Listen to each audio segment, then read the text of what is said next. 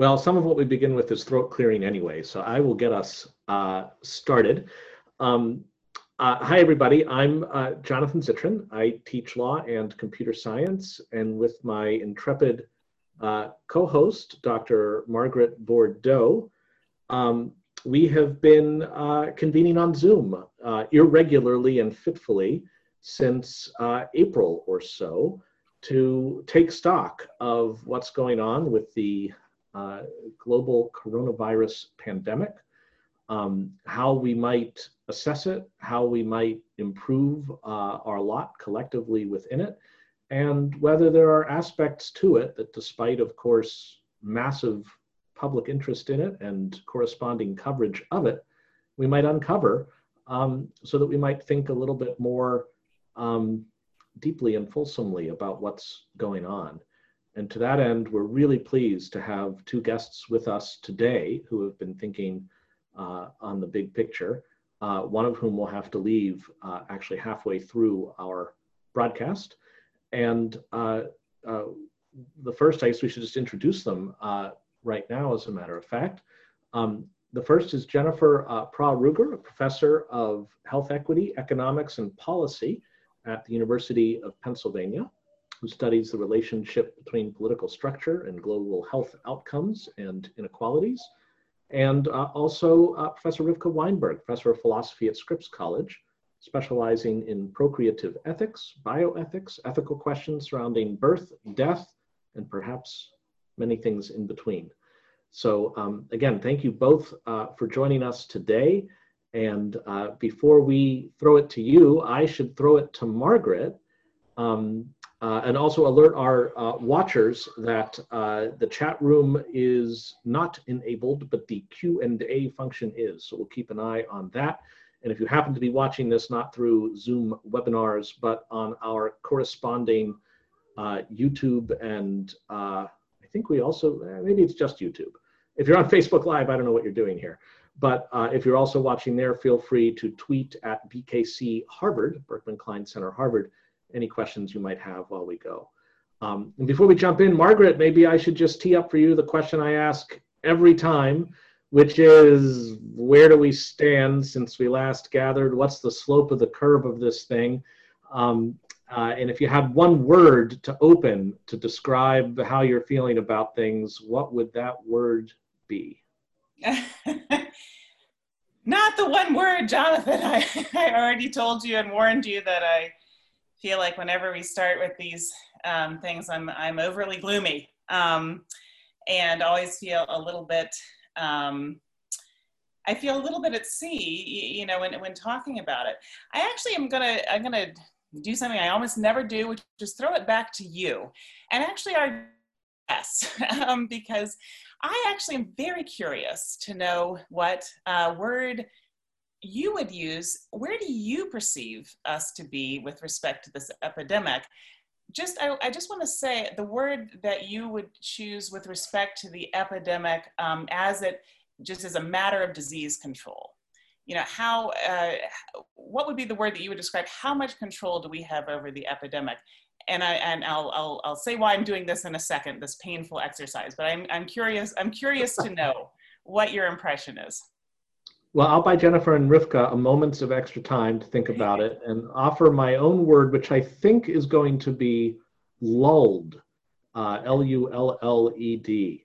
That if this were any form of narrative, by now we would have been on to the next act and there would have been narrative progress and uh, enough with all these precautions, things feel more normal just because they narratively should, while of course the virus doesn't particularly follow that convention.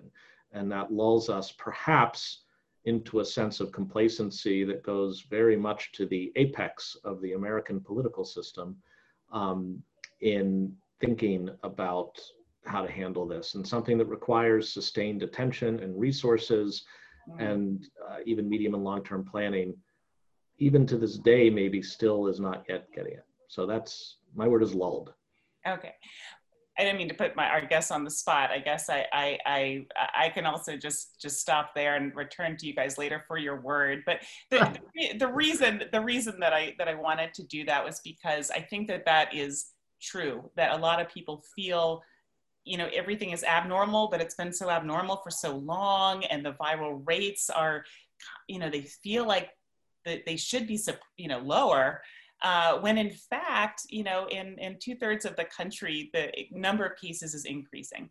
Uh, in Massachusetts, the number of cases is increasing. We just had our highest uh, day of, of new cases uh, since March, um, you know, this past week. Um, so I would say in, in general, in terms of the, the sort of epidemic trend, uh, in terms of new cases, um, you know, the word I would use is, is accommodated um, to, to summarize kind of where we are. We're at, we are not in a good place. We still are having about 700 to 1,000 de- deaths a day in this country. We still have a very uh, weak public health response.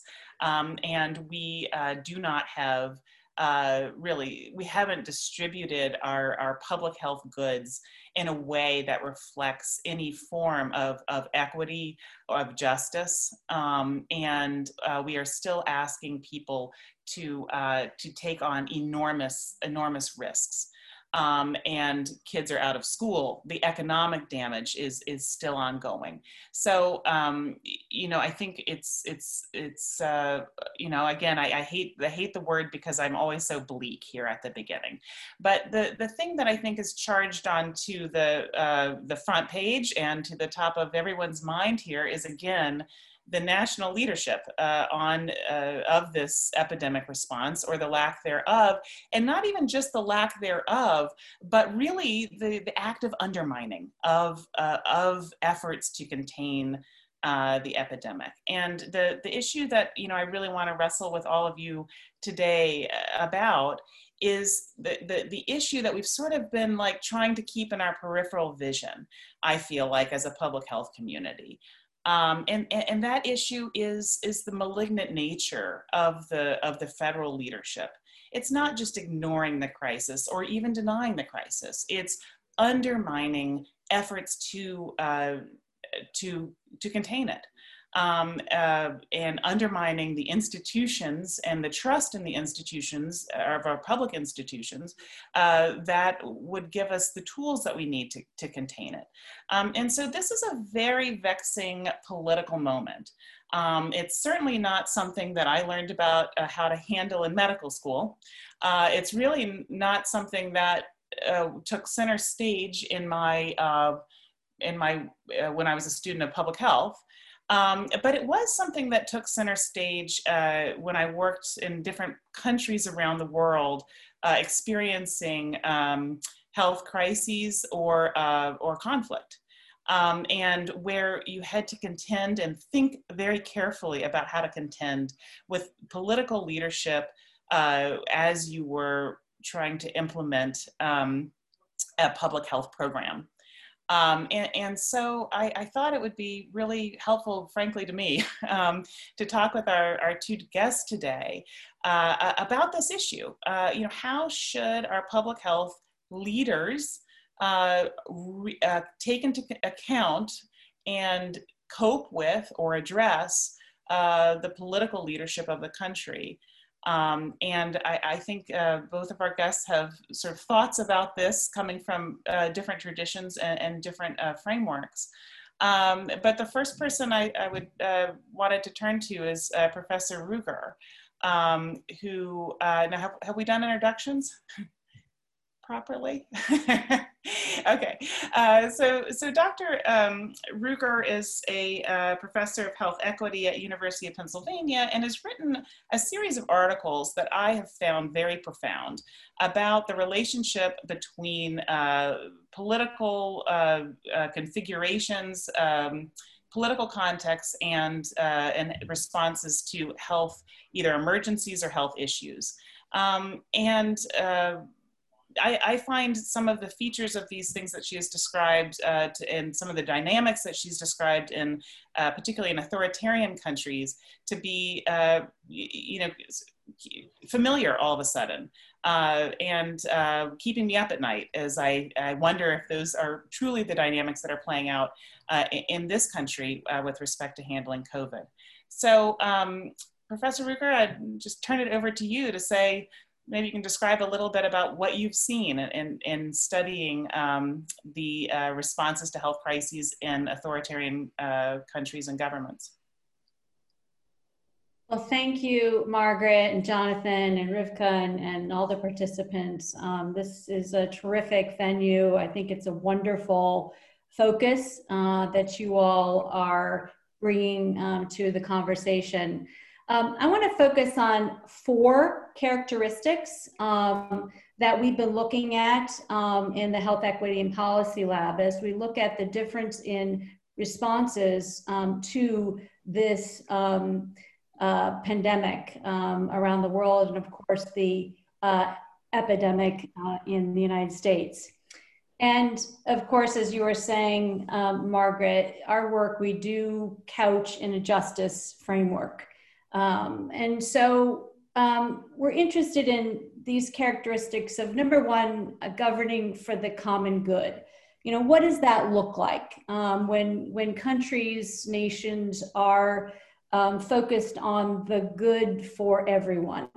That's the first thing. The second thing is a sense of shared responsibility, um, and one that's in particularly focused on scientifically grounded systems. So we have a shared sense of responsibility for a scientifically grounded approach. The third is rational and compassionate and transparent communication. And that's the really the interaction between um, government and the leadership, uh, whether it be international, national, or within a country, and the people who are in the process of trying to help combat the epidemic and pandemic um, themselves. And the fourth is ethical leadership and trust. Um, and this is uh, sort of a set of characteristics that we're, we're looking at in terms of trying to understand what separates um, more effective responses from those that are less effective. And what, what are the measures of that? Uh, number of cases, but particularly death rates and mortality rates, um, and also whether or not the vulnerable, vulnerable groups or certain groups of the population are protected in ways that we would, we would expect under a system of justice and effectuating justice in health.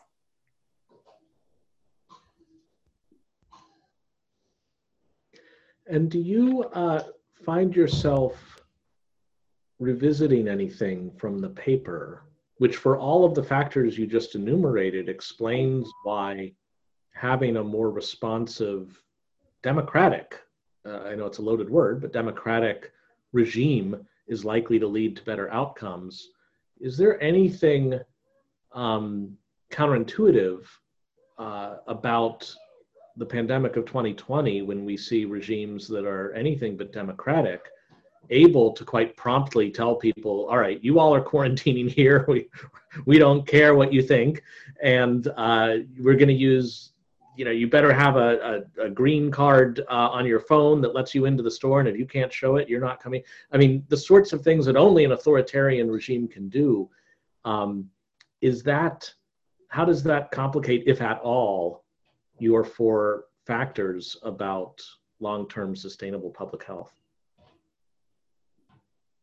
yeah no that, that that's a great question um, i would like to uh, differentiate between using authority and authoritarianism. Um, and I think it gets to your question because for sure, countries are using and national governments are using their powers of authority.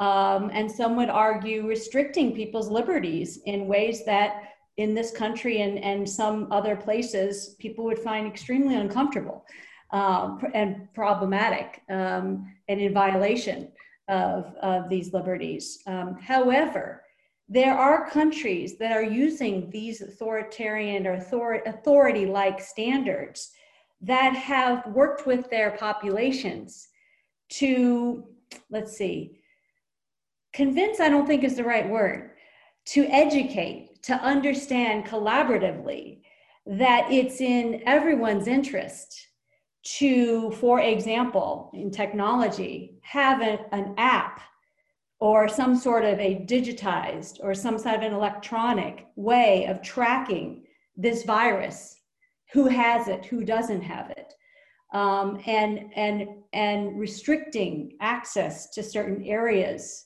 of our spaces accordingly in order to save lives um, in order to save people from illness and sickness and so the question is how do governments do that um, and are they doing it effectively? And we are seeing that that's happening pretty effectively in many countries. I mean, you look at South Korea and Taiwan, and even you know countries like even European countries, um, even Asian countries, South you know in in like New Zealand, I'm thinking of. You know, there is a great degree of restriction and the use of authority. Quarantines is another way that we use our authority. Um, but in those cases, the secret sauce is that there is a um, understanding on the part of the population that this is an, these are necessary um, efforts. There's also recognition that they may be temporary. So, you know, they may not last forever, that this is something that we might move on from after this epidemic in a country and pandemic globally um, subsides. And so there's a temporal aspect to it also. And I think that that's also critical as to this particular um, disease. Yeah, and you know what you've described as sort of the positive attributes of a country that and, the, and a governance structure that can um, cope with the health crisis you know, I, I, think your negative examples are also were, you know, very instructive to me. Uh, and you know, uh, laying out some of the case studies of, of China and their experience with uh, SARS one, um, their experience uh, with HIV, and their experience with the even you know with the famine.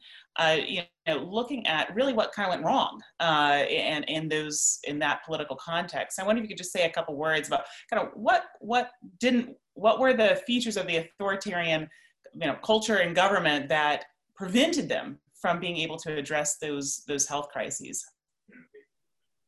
Yeah, thanks, Margaret, for asking that um, question.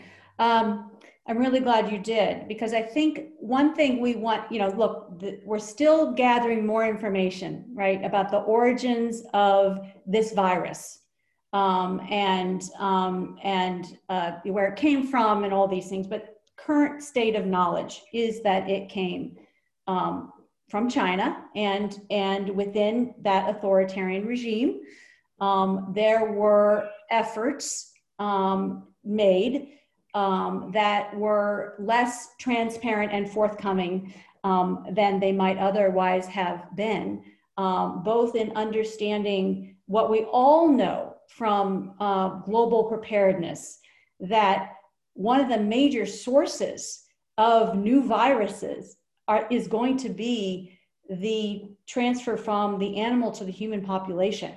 And so this is something that is not new.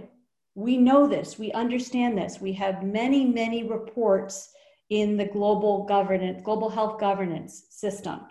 And so recognizing and employing that to one's own advantage, but also to the global community's advantage, is something that is a critical part of an open and transparent dialogue um, that looks for solutions um, and does not try to cover up or explain or um, otherwise uh, fail to address the heart of a problem. That's number one. Number two is the slowness in the response. And this is why we're having so we have now a global geopolitical um, problem, right? Uh, this sort of this sort of tension between the U.S. and China, the backdrop to the WHO and what it did and didn't do in the entire UN system, and all these things. But you know, essentially, we are talking about whether or not information, right, is is shared independently and as you know, in one of my other articles, I've argued for a much more independent international organization. I believe we should have a global health organization that is global in the sense for all people as opposed to international for nations' interests to be advanced. Um, and so this is another area where, um, whether you want to call it authoritarian or not, a characteristic of not sharing information and information not being transparent and independently verifiable is highly problematic.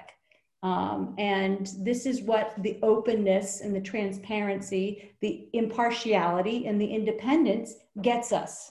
And that's what we want because ultimately these are scientific prob I believe these are scientific issues and they're issues of justice.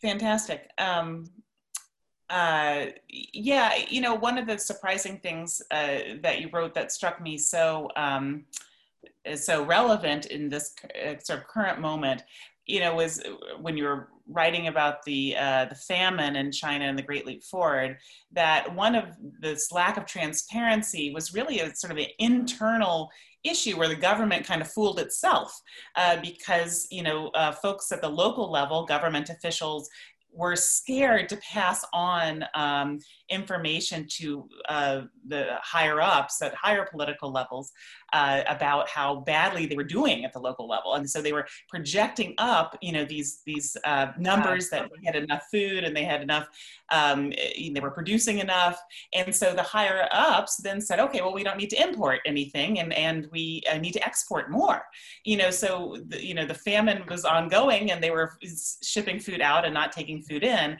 and it was a sort of internal problem of transparency, which I think was really interesting to me because you know as i think about what's happening now um, i think some of those the reluctance to give bad news uh, to higher ups um, is is really a dynamic that that that we're seeing here.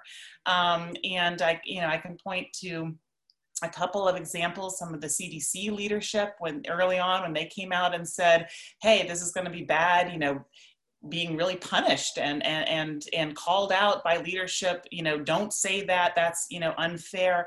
Most of the te- lack of testing that that we are experiencing still um, is you know really you can draw a line between it and uh, the fears of um, of leadership uh, and the and the president in particular of not wanting more testing and continually saying, you know, don't don't allow for more testing, um, and uh, and you know, a, a, question whether they've really leaned on the FDA to not approve uh, new methods uh, of testing in a, in a timely way.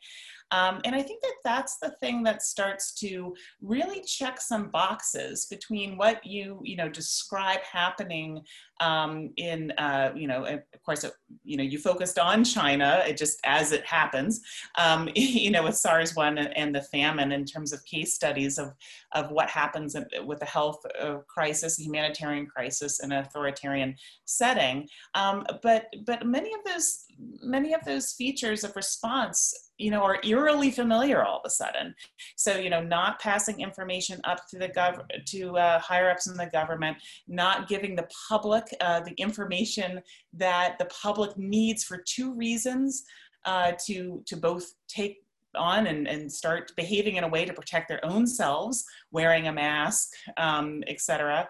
Uh, but also uh, the, the information that they need in order to sort of send a demand signal from the field saying, hey, we're struggling over here, we need more resources, um, you know, without, without really understanding where things are spreading, uh, how severe it is, um, how worried they should be. Uh, you know, it's very hard to send that demand signal um, and uh, you know i'm, I'm seeing that. Um, you know i think we are also seeing uh, that sort of any um, uh, the, the science, as you're saying, uh, to, to uh, be able to understand and make policy and formulate a collective response that is compassionate, that is just, um, you know, that, that uh, we're seeing very specific things play out where that is being undermined. And, you know, there's been, I, I was counting up in preparation for this, three episodes where the FDA, you know, issued an emergency use author authorization for medications that had very scant evidence behind them uh, in terms of efficacy. At, and did so, you know, at the at the request and uh, uh under the pressure of uh, the White House administration. Um, you know, so so I think this starts to add up, you know, to a picture, a very very alarming picture, quite frankly.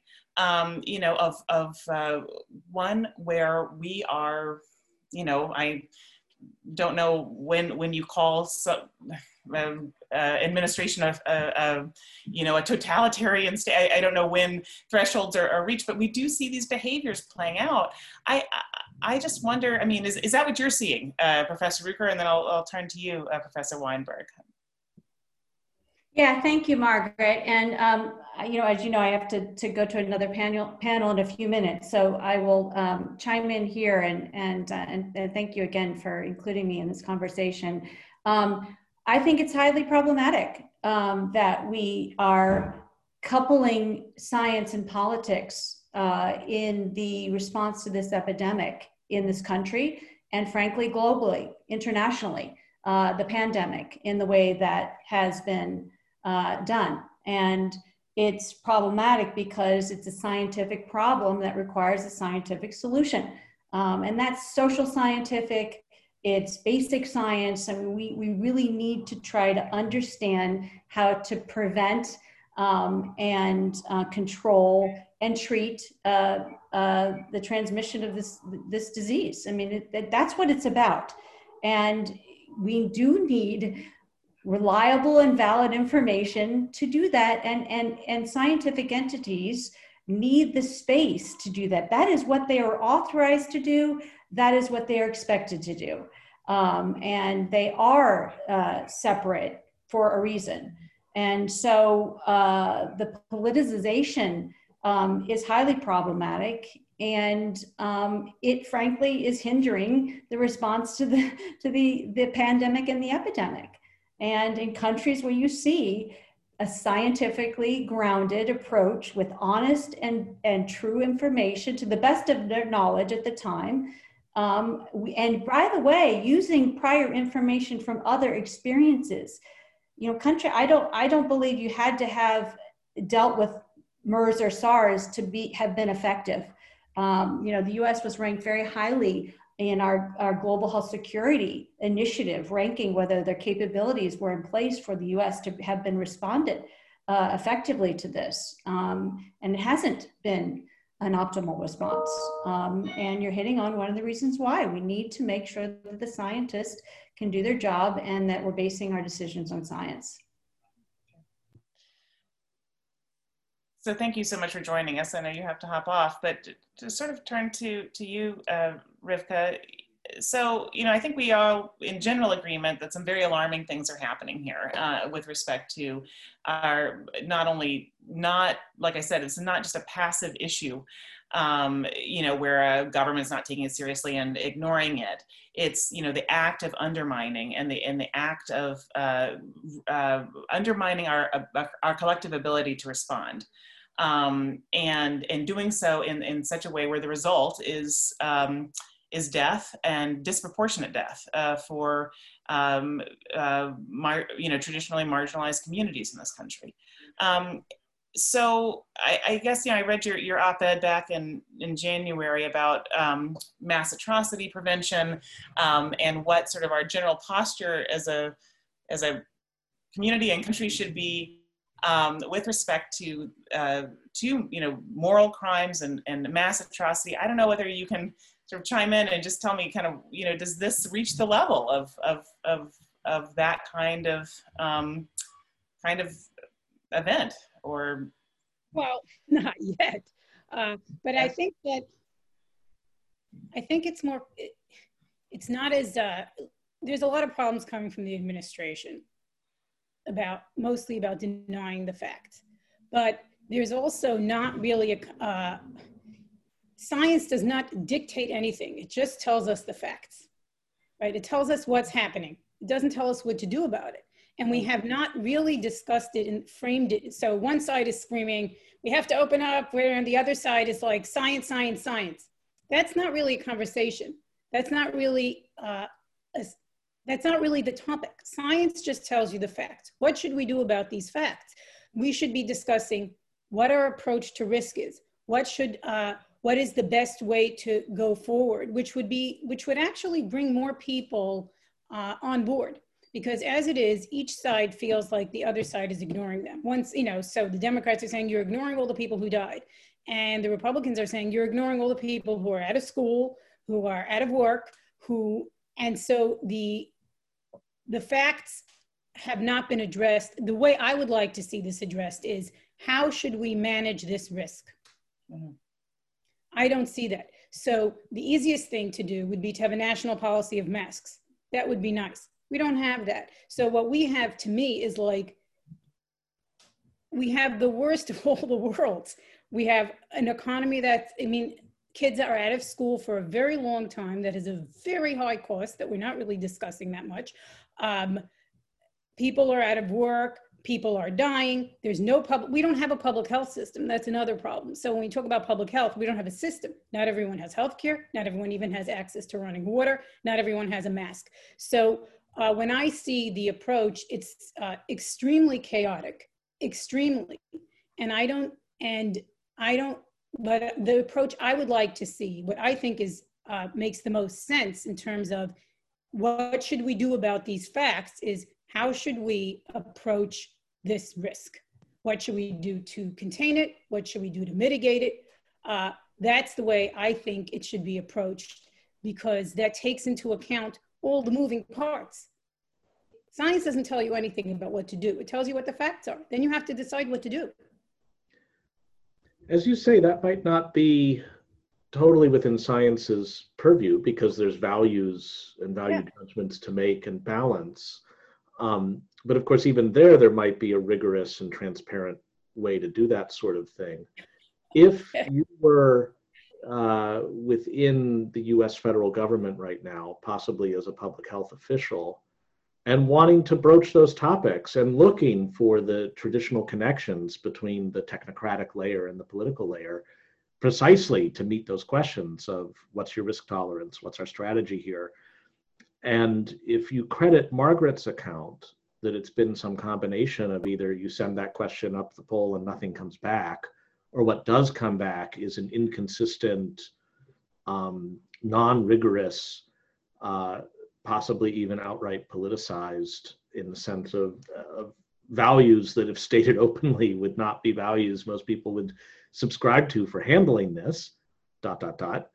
Um, what what should you do? I mean, you've written about complicity in its many forms. And if you thought it was wrong, how do you, in the public health context, balance between you resign and leave your post to whoever doesn't have your standards to take on the work, or you end up complicit with Yeah. what's happening? I'm curious how you think Yeah. about that. So I think that you don't lie. Uh, one of the things that it makes it a little bit easier is that people who work for the CDC are not directly fired by the president or work for the president. And the same goes for the NIH. So there's some independence. And I think that people should, first of all, always tell the truth. And so if, if there's a, if the administration says you have to change the guidelines, you should say, these are the guidelines that the administration dictated. So I, I don't find the, uh, there's a lot of problems, but it's not so moral quandary-ish to me because it's not like if you leave your post, somebody worse is going to take over. First of all, that doesn't mean you shouldn't leave your post. I'm going to come back to that in a moment. But here, there are people who probably will not be fired, um, and they should they should explicitly tell the truth. Always tell the truth. Always, you know, say what the risks are, you know, you know, the, the, the malaria drugs are not proven. Now they're proven not to work. Always just, you know, the vaccine is this, you know, is probably a year away, things like that. Always say the actual truth. And if you get fired, you get fired. There's a famous example, um, uh, Bernard Williams writes about this, where he talks about uh, uh, should you do something wrong to prevent somebody else from doing something worse? He gives this hypothetical case of uh, a chemist in England during World War II, or so, any war would, will do. Um, and he says, this person doesn't believe in chemical warfare and they're out of work and they need a job. Should they take the job doing uh, research for chemical warfare and just not do their best? So they'll slow it down a little. I mean, they have to do the job, otherwise they're fired. But if they don't do it, somebody else will be enthusiastic and really do a great job.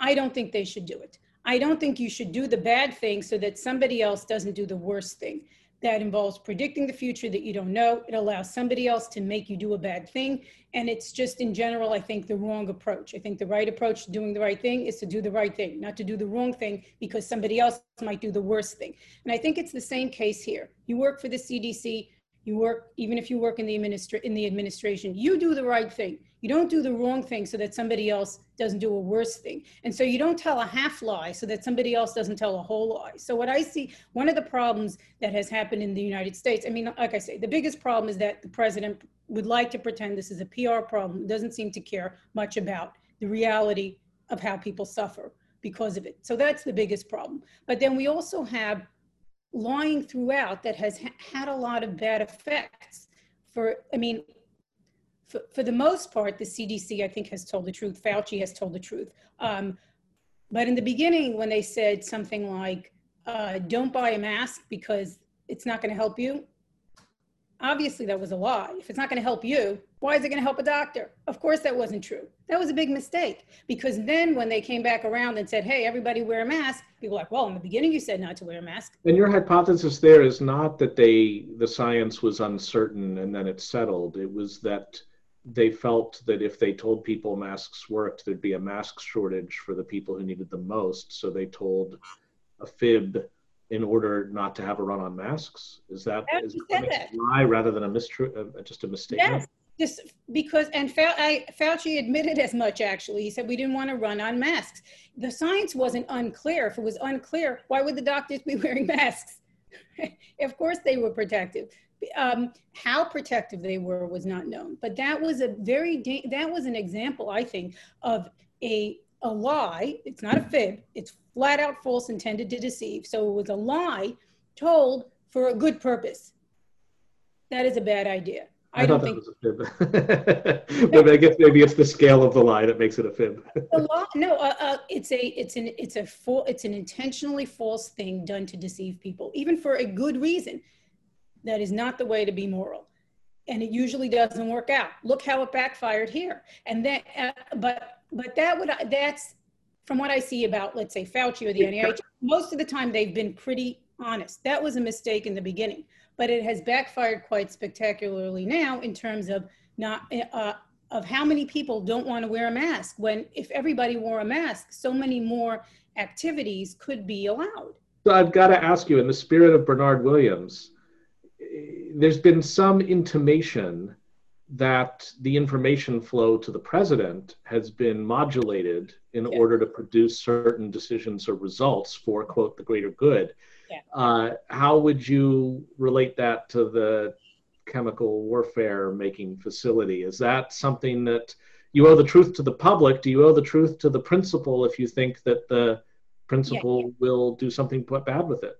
that's much more complicated because part of the truth is this social contract and the trust. You trust the person to do something good with the truth. You know truth is important for trust. When you have somebody who has the the wrong intentions in the presidency which is what i think we have i don't think i think the president does not care that much about most people. Um, and so the contract is broken and i don't know that he is owed the truth. So then you have more of a pragmatic question of is it better to lie to the president i don't know that that's true either i don't think that But gosh, I mean, it really does implicate everything you were saying before because it's having to predict the future and all the contingencies Well, and it- what's it- the greater good and all of that while basically making yourself the deep state. No, I, I think that the difference here is is the lie wrong in the first place? When somebody is untruthful all the time, then your bond, your obligation of truth to them is weakened morally because they're sort of out of the contract and they're not doing what they're supposed to do. But I And you also shouldn't inform them that they're out of the contract because if you do, then obviously Well, I they're I don't think lying to the president is a good idea either. right. I don't think so. I don't think it's going to help anything. I think everybody should flat out tell the truth. I think Deborah Birx standing nearby, complicitly not saying anything, is a mistake. And if she would get fired, she should get fired. I think she's doing the wrong thing. So to go back to your original question, whether you can lie to a liar is more morally complicated. Um, than, or whether you can lie to a murderer is more morally complicated than whether you should generally lie. You shouldn't lie. But in this case, it is not more complicated because I don't think lying to Trump is the good idea either. Lying to the president is also not a good idea. It's it's very rarely a good idea, even practically, to lie, and morally almost never. So um, I think we're in a you know very problematic public health situation and political situation. But I think some of the moral problems are not that hard to solve. Should you lie? No. As opposed to, uh, uh, you so- know, Well, I was just going to say, you know, I, so I um well, I don't know. This is a little risk on my part, I guess, but I uh, what what you're saying in some ways really chimes with some of the research that I've been trying to now frantically look up about um, the personality disorders, actually, and treatment of personality disorders. And you know, there's been a there's been a very robust you know conversation. I think many of us have heard about uh, amongst the psychiatric community. Um, you know, the folks that do uh, work with people with personality disorders and violence uh, people with very violent behavior, you know, have been like, oh, this is a very dangerous situation. We think, you know, the, the president has a personality disorder.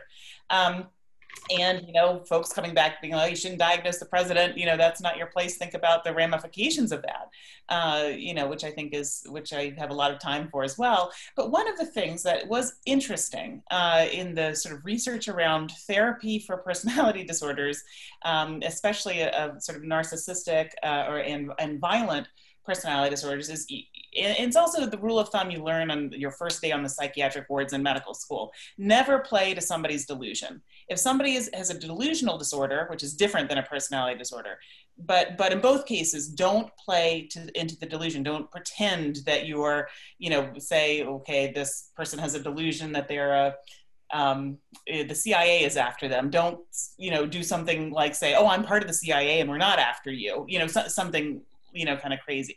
Don't do that because it really will you know reinforce the delusion. And in the case of personality disorders the technique is really called limit setting uh, where you where you um, you know essentially fence them off. Anytime they say you know a lie or something that's a half truth or imply something you know you you immediately you know step forward to to say no that's untrue. You know and, and just you know very much fencing them in as a therapeutic measure um, and so it's interesting that you say that because it came to mind when I was watching some of these press conferences as, you know, Trump is getting off the helicopter, taking off his mask and, you know, going into the White House, exposing people to millions of viral particles potentially, you know, that, that for me, that is the, those are the cases and those are the moments that I think public health people and leaders need to train on, you know, how to intervene in that moment how to how to intervene when you're standing behind the president and they're saying something untruthful and very harmful. Um, and I, I, think that's a that's a very tough that's a very tough kind of um, thing to figure out to play out. You know, uh, we're so I, I, don't know. Anyway, so it chimes with what you're saying of never lie. um, I think it's it's uh, morally difficult. I think it can be that's right. Difficult. It can be personally difficult because it takes some kind of courage. Yes. Um, it doesn't take the highest degree of courage. Nobody's going to kill you. You know, you're not going to be tortured. We're not in that kind of a regime. So it just takes a certain kind of personal courage to uh, uh, tell the truth. Um, but it is not morally complicated. But I, I'm still following Margaret's uh, don't feed the delusion. If you have a boss who seems to only care, for example, about the red states, would pointing out that a particular strategy that happens to be good for everybody pointing out, oh, this is really good for the red states. This is going to help you with your whatever it is that isn't really in, if you are the advisor, you might not think that's a noble motive. Is it okay to play to that? Yes, because that's true.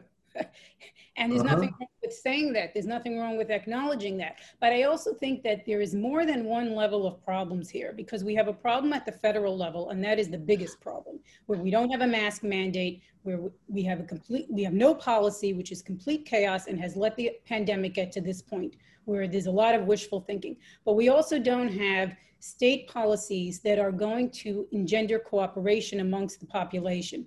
Because when you tell people, like we told them in the beginning, flat, stay home and flatten the curve. So people did that. and they still couldn't go back to work.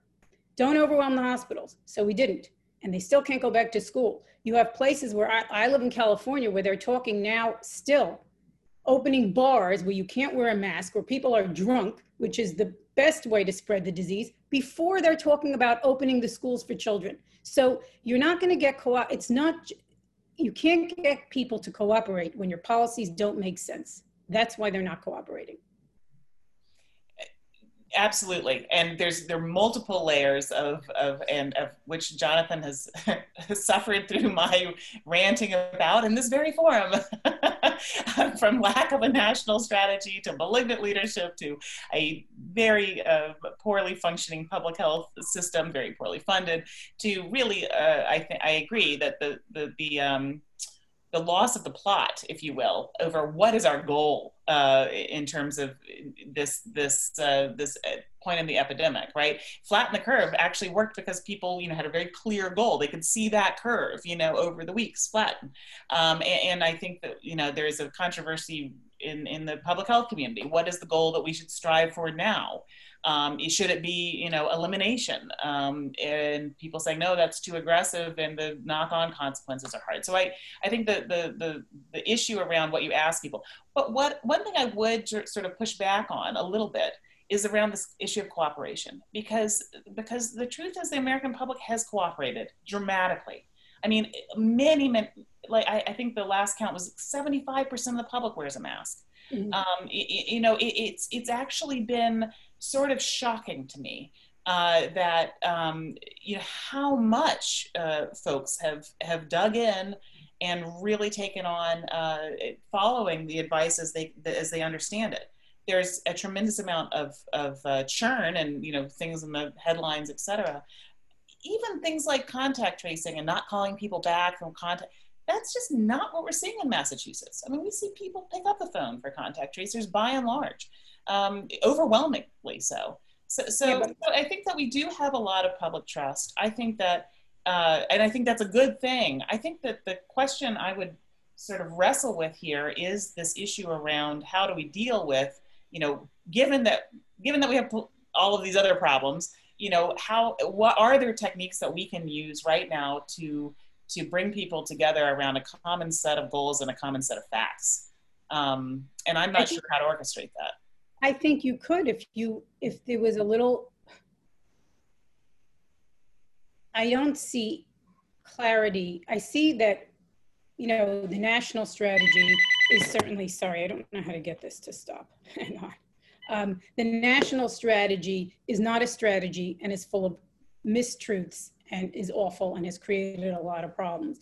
But the state strategies are also problematic. Again, what is the goal? When you told people to flatten the curve, they could they could people agreed with it participated and succeeded and they got no reward for it there was not you know nothing nothing you know yes the hospitals were not overwhelmed that, is a reward. That is a reward. But everyday life has been crushed. Um, and so what i see is i i want to hear more about risk. I want people to talk more about what are we doing for young people? We've asked so much of them. So many there's no co- college is a wreck internships are gone, jobs are gone, their student loans are still there. Young kids, their lives are being, you know, their whole development is being warped. And we keep saying to them, do this for your grandmother. That's not how people work. What are we giving back to them? Where's the social contract? Where's the GI Bill for all the young people who are supposed to hide now when their risk is very low? Yeah. Well, I, I definitely think that the re, not reopening schools is, you know, enormous, enormous, enormous issue as I'm sitting here with my four kids banging at the door. And I do have a lot of, um, I, I would say that the way I would kind of characterize the problem is we have lost our ability to prioritize as a community. Um, and there's not really that sense of conversation around really what are our priorities based on shared values. And that's the conversation that I wish uh, was yeah. being led. I think it could be led at the state level potentially. I don't know that it is. Um, but I think it's also because the state is just states are struggling uh, with uh, trying to negotiate and contend with uh, the national leadership and whether the national resources are going to be available to them. So, you know, when you come to testing issues, for example, you know, we, we would we would probably reprioritize who should be tested and who should have access to testing. The state doesn't want to get involved in that necessarily because uh, they're not sure the testing resources are going to be there for them to actually act on the priorities that people make. Is my sense. I don't know. I blame the states a little more than you do. Uh, of course, national I blame blame everybody. Um, the, the the the national strategy doesn't exist and is and is contrary to fact and is malevolent actually. Doesn't care about people. But the states haven't done what you said. They haven't said this is what we value. Here's how we're going to aim at what we value. Here's how we're going to prioritize what we value. Here's how we're going to manage this risk. There's been no coherent strategies. It's better to have one at the federal level but it doesn't excuse that there isn't one at the state level either. So uh, with the particular example in mind just from recent headlines around the apparent white house rejection of the FDA's guidelines for vaccine approval. Uh, the story goes with the hope of being able to announce approval of one prior to the election to affect the incumbent's electoral fortunes. I'm wondering how your template of ideally we'd have self interest all around still produces a mutuality in a pan- pandemic, but speak to self interest. Would it be incumbent, say, on a pharmaceutical company in a fit of public spiritedness not to put up a vaccine for distribution and possibly massive windfall profits to themselves and their shareholders? Um, or is it like, hey, it's the government's job to set the rules of the game, and if the ultimate rules are submit your vaccine and we'll stamp it yes, uh, Pfizer is kind of obligated to, or at least allowed to, to pursue that. No, they're not because the moral rules are always the rules. So those are the rules of the game. Morality is the rule of the game. So morality sets the rules. Can you set can you release a vaccine that is not to the American standard just because you have an incompetent and uncaring president that lets you? Of course you can't. What do you mean the rules of the game? The rules of the game are the moral rules. Those are the rules. So I, again, what we have here is not, I don't find the, we have a lot of problems here about people not complying with morality and also people being massively incompetent and impractical at all levels. But I don't find this still moral dilemma-ish. It's not like, oh, what should we do? Should we law? I, no, you shouldn't. Should you release a vaccine when it's not ready? Of course not. Just because somebody lets you, when is that an excuse? But I mean, it's kind of along the lines of I paid exactly to the penny the tax I owed and no more even though in a just world I would be paying more taxes, kind of thing. Now maybe this I don't, has. I don't, I don't agree. With that. I don't agree with that analogy uh-huh. because uh-huh. paying your taxes, your moral obligation is to pay what you owe. Releasing the vaccine, your moral ob- obligation is to only release it when it has met the standards it's supposed to meet. So it hasn't the met the standards. Exist independent of what the government sets as the standards the standard yes the standard is the moral standard and certainly not a standard that was altered for reasons that have nothing to do with the stand for the for why the standards are what they are mm-hmm. taxes are different because taxes are you know much more political agreements so you can agree to one thing you agree to something else uh, a standard of safety for a vaccine is not supposed to be a political agreement. And at that point, then it's not a self interest story. It really is a story of being regarding of others and the community, at possibly at some sacrifice or foregone opportunity for oneself. Yeah, the same way you're not supposed to steal from people or sell them things that don't work. Uh, and so let's say the government says, today you can do price gouging, or, you know, today you can sell poison. It's still wrong to do that. Mm-hmm. Because the game are the moral rules. The government doesn't set moral rules, they only set political rules. That's different. Mm-hmm. Do you have any time for, you know, or patience with the head of the FDA doing, you know, because I, I, can kind of imagine, right, the conversation in his head. This is uh, Secretary Hahn, who's like, okay, you know, the the government says, uh, you know, Trump says, hey, you know, uh, we think plasma, this thing of you know uh, of uh, convalescent plasma, is going to be really good for people. And there's like a glimmer of evidence that maybe could be useful. It's been useful in other things. It's really not unusual to try. Um, and you know, he he ends up authorizing, you know, a uh, use of issuing an EUA, emergency use authorization for convalescent plasma.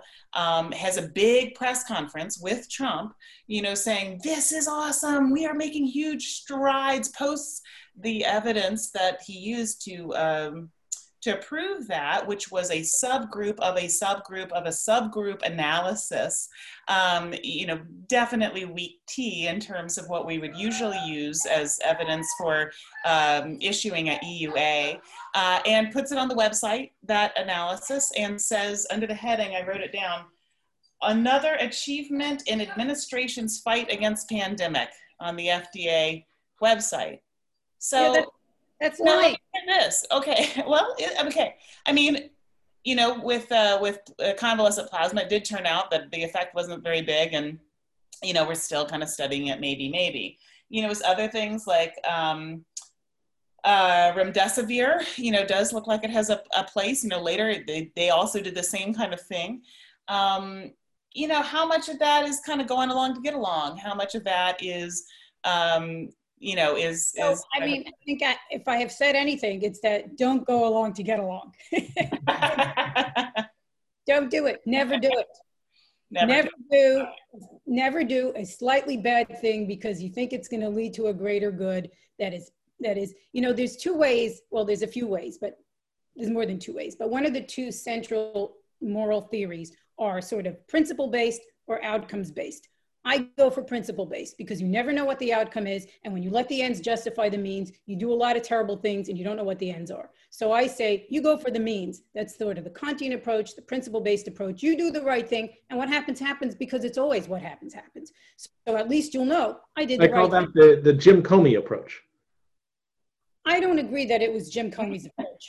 I think Jim Comey had a lot of, because he did not, um, he, there were rules in place that are not just the rules of the game, but that were morally true as well, not to affect an election, which he did. I think he was self-aggrandizing, he fooled himself, and he presented it as I'm doing the right thing. But I don't think that was accurate in his case.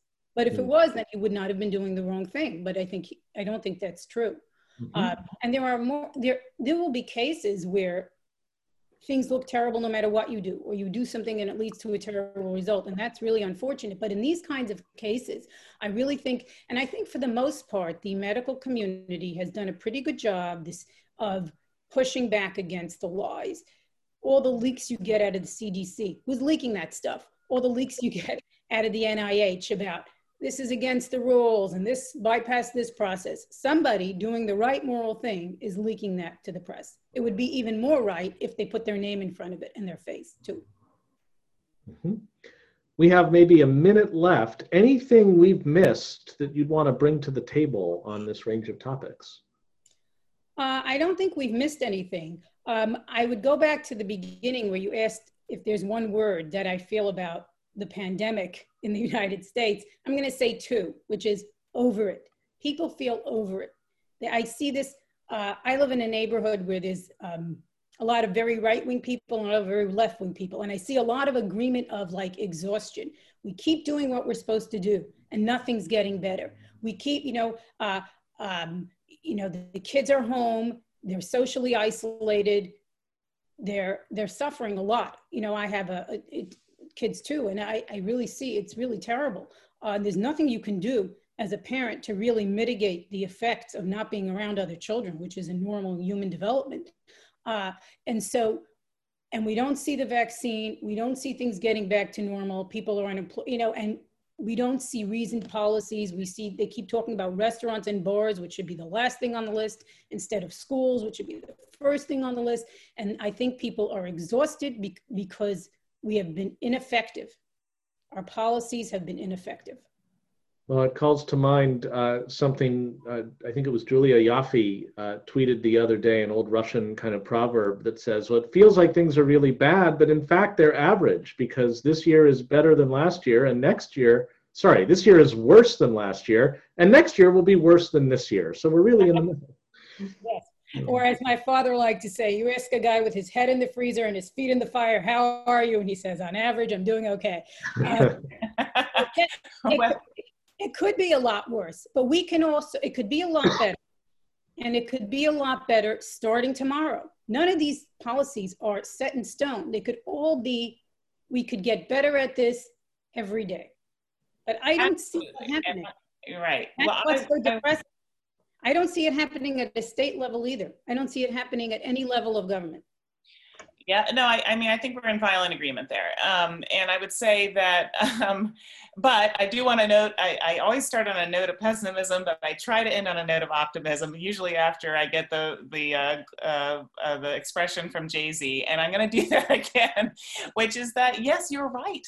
That actually public health works. Okay. If we do the three things and we do them well, the contact tracing, the mask wearing, and the environmental modification, the ventilation, and air purification, we actually can control this and we can get kids back in school and these things are possible and uh, and it, so it, i think part of the over it frustration is that we're just not getting on on it we're not doing the work that needs to get done so that's the whole thing, though. I think part of the frustration is when we make progress, we don't open up the things that are most consistent with our shared values. yes we no i agree with you um, I I absolutely agree with you. Um, and I, you know, I think that we are, you know, it's like been pushing a huge boulder up an enormous mountain and you strain and strain and strain and you don't seem to get anywhere. Um, and, and I think that's a huge problem. But I do think that that is also a, si- a s- you know, a situation by choice. And I do think that things will change. Um, for the worse or for the better, we'll see. I'm, I'm optimistic it'll be for the better. Well, uh, especially against, uh, I guess it's hard not to just call it the sophistry of, uh, there were some folks on television saying that the fact that the president caught it shows you that none of these measures work. So we might as well just, It You know, shows you the opposite. He asked Right. exactly. But um, you point out that there, that shows you the opposite. The, pub, Yeah. the public reaction has been overwhelmingly, you, you, you know, you asked for it. So there is a, uh, a path forward. There is a way to get it right. Maybe we'll be in the Churchillian zone of we'll follow that path after we try all the others, and uh, we'll we'll keep cycling through. But uh, Rivka, thank you so much for joining us and for your clarity and determination and all of your work that's gone into trying to keep people focused on uh, their ethical valence and their responsibilities and uh, the courage maybe that's called for at tough moments to um, to be true to it. Uh, so thank, thank, you you. very much. I really appreciate that you, you know, you're having me here. And I think these kind, you know, the, this, these kinds of um, uh, events uh, are really, and discussions are really important. Um, and it would be really good if more people would talk about the problem in this way. Well, on that optimistic spirit and hopeful spirit, uh, thank you again. Uh, thank you all uh, for tuning in, and uh, we will catch you uh, in a future session. Check in on how things are going, and uh, over to you, Margaret, for any final benediction. Uh, well, I, I, I think the path is the path. It may be hard, but it is clear. So let's get on it. All right. Uh, and this wraps uh, yet another COVID state of play. We'll catch you uh, again uh, in a matter of a few weeks, where, uh, as Margaret's put it so artfully, like the end of a Newsweek article, uh, the future is uncertain, but one thing is clear if things don't get better, they could certainly get a lot worse. Till then. Thank you.